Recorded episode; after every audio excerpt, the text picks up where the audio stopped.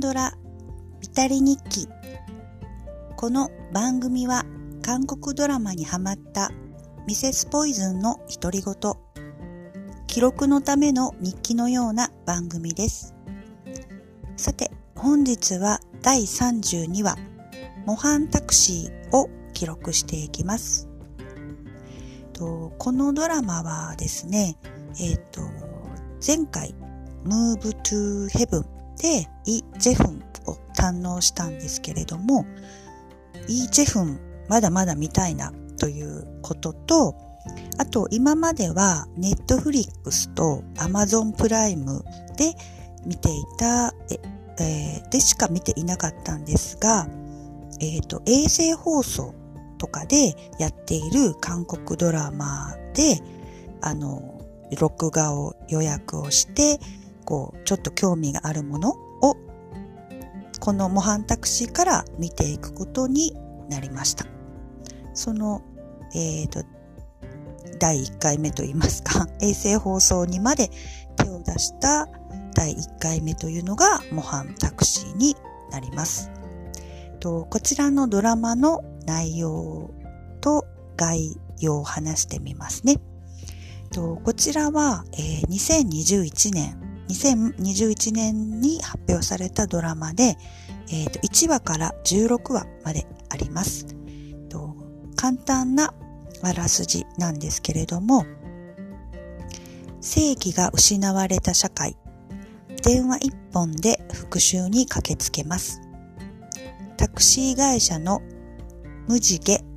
運輸とタクシー運転手が被害者の代わりに復讐を完成させる私的な復讐大攻撃というふうにありあらすじにはあります。と主なメンバーなんですけど、この無地毛運輸っていうのが、まあタクシー会社なんですけど、そこのまあ社長ですよね。代表にの役で、キム・ウィソンさんという俳優さんが代表をされています。えっ、ー、と、この方は、えっ、ー、と、映画新幹線ですごい感じの悪い役を、えっ、ー、と、されていたんですけども、今回は、その復讐をする会社の代表。まあ、この人が主に、まあ、リーダーですよね。で、やっていくというストーリーになります。で、えっと、運転手。このタクシー運転手をしているのがイ・ジェフンになります。と、お昼間はタクシー運転手なんですけど、えっ、と、裏の顔というか、もともとは、えっ、と、特殊部隊を、に、えー、をやっていたので、まあ、腕っぷしも度胸もあるというような役柄になります。あとは、えっと、ハッカーで女性一人なんですけど、ハッカーとかをしたりして、昼間は、えっと、その、会社の事務の女の子をやっているんですけど、夜はそのメンバーの中では、えっ、ー、と、ハッカーでいろいろ相手の情報とかを探るの役で、ピ、ピョ、イエジンさんという方、可愛い女の子が演じられています。この彼女は、キム秘書は一体なぜに出ていた、あの、出ていた女優さんになります。えっと、まあ、えっ、ー、と、キム秘書が辞めちゃうにあたって公認で来た秘書みたいな感じの役で出てましたね。その彼女が出ています。あとはエンジニア、メカとかエンジニアを得意とする、えっ、ー、と、二人が出ていたりして、こういうメンバーと、あと、えっ、ー、と、そもそも事件とか、例えば、あの、この復讐というか、なんかこういうの起こしてるのは誰なんだみたいな感じで、あの、探っていく女検事の、えっ、ー、と、役の方とか、この、えっ、ー、と、無地毛運輸とつながっているんですけども、あの、闇金融会みたいな感じの、なんか、大物みたいな感じで、えっと、女性なんですけど、その、チャ・ジヨンさんという女優さんが出ていらっしゃいます。とドラマの反あの感想なんですけど、まあ、あの、あらすじからしても、えっ、ー、と、こう1話ずついろいろストーリーがあるっていうところも含めて、まあ、ハングマンですよね。日本でいうところの、まあ、ハングマンとか仕事人みたいな感じなんですけど、こういうのってやっぱり、あの、法律では裁けない悪に対して制裁を下すっっていうのは、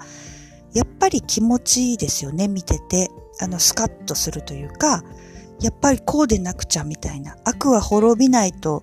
やってられんぜみたいなところがありますんで、そこはやっぱりこう、あの、1話ずつ完結していて、すっきりします。で、その1話1話に、えっ、ー、と、その、あのー、運輸、えー、無地毛運輸のメンバー、まあ、ハンギングする方のメンバーの、えっと、事情とか、まあ、知り合いっていうとちょっとあれですけれども、そういうのもちょっと活かされていたりとかして、あの、重なる部分があったりして、こう解決していくっていうところも、あの、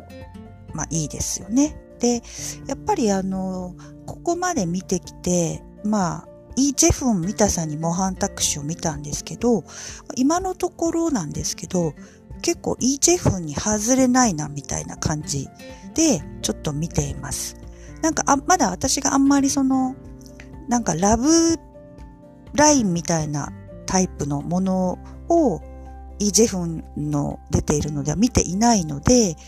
あのまあ、イメージ的にはずっとワイルドでとかっていうような心優しい、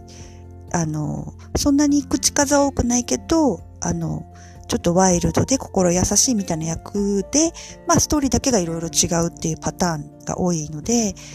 なんですけど、結構外れがなく面白いものが結構多いなっていうふうに思いました。この模範タクシーは、あの、韓国でも人気があったようなので、あの、シリーズ化されるんじゃないかなと少し期待も込めて、あの、思っています。なので、あの、楽しかったですね。なんか、はい。えっと、やっぱり、あの、楽しい一話一話完結で見やすいドラマでした。えっ、と、本日は、えっ、と、韓国ドラマ、模範タクシーについて記録していきました。